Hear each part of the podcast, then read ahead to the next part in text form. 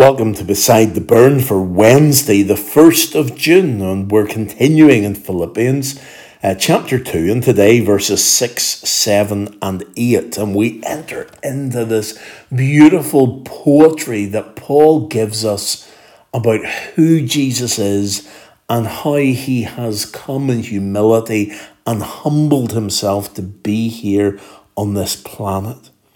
These verses may be part of an early hymn that Paul is quoting because they're, they're such well crafted words that perhaps they were used by the early church in their worship. And as Paul quotes these words to them, they're reminded of the things they sing be like um, quoting from a, from a well-known hymn and, and saying amazing grace how sweet the sound that saved a wretch like me. And, and, and everyone listening goes oh yes i know those words that i sing. And then paul takes them and crafts them and, and tells the people what they need to hear about their salvation.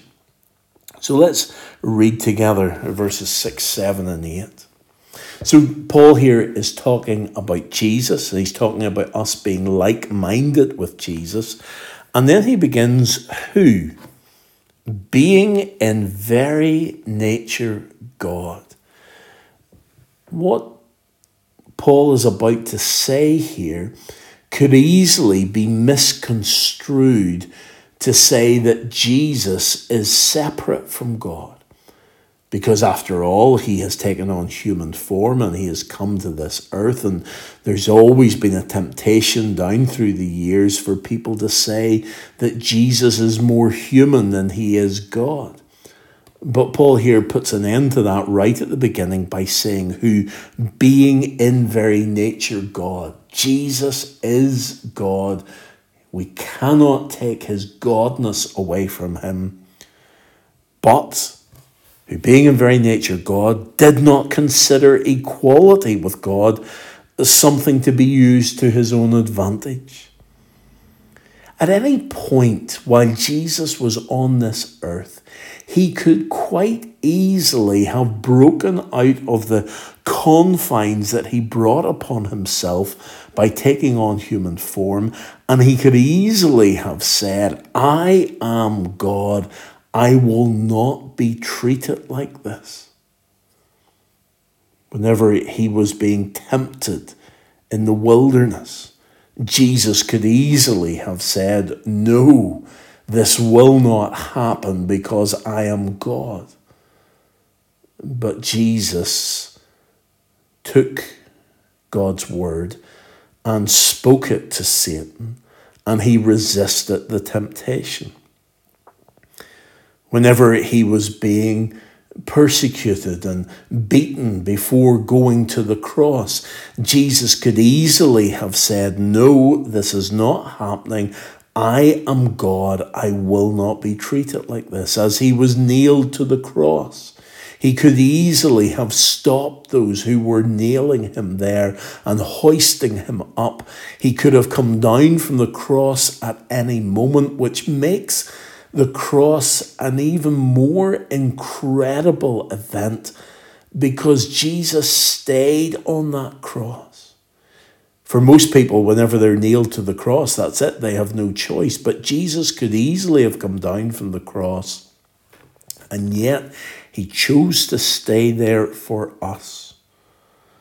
So he didn't consider his godness, his equality with God, something to be used for his own advantage. He was prepared to humble himself and take on the form of a man. And he was prepared to come and to serve here on earth. Rather, here's the alternative he made himself nothing. Now, this verse has often been taken out of context and some have tried to say that he got rid of his godness. He became nothing. He just became human and left his godness behind. But that doesn't make any sense. You, you can't stop God being God. So Jesus takes on human form and he comes here. He makes himself nothing, but he's still God by taking the very nature of a servant. This is the humility of Jesus and being made in human likeness. I mean, what an incredible story this is we have. That the God who creates takes on the form of his creation and comes to this earth to dwell among his creation, who comes from a perfect, sinless heaven and comes down to a sinful earth and lives here among people who turned on him and cried for his crucifixion. It's the most incredible story. It's the most incredible salvation that Jesus would do this for us. And being found in appearance as a man, he humbled himself by becoming obedient to death, even death on a cross. Jesus humbled himself. He wasn't humbled by anyone else. It wasn't Pilate that humbled him. It wasn't the Pharisees or the Sanhedrin or the uh, officials of the time. Jesus humbled himself. He gave himself for our sins. It wasn't as if those guards who came in the Garden of Gethsemane to arrest him took him away against his will and tricked him and were able to kill him. No, Jesus went willingly. He was prepared to humble himself and he was prepared to die for our sins. And not just to die for our sins, but to go to the cross for our sins. What a Saviour we have. What a, a wonderful set of statements we have about him here.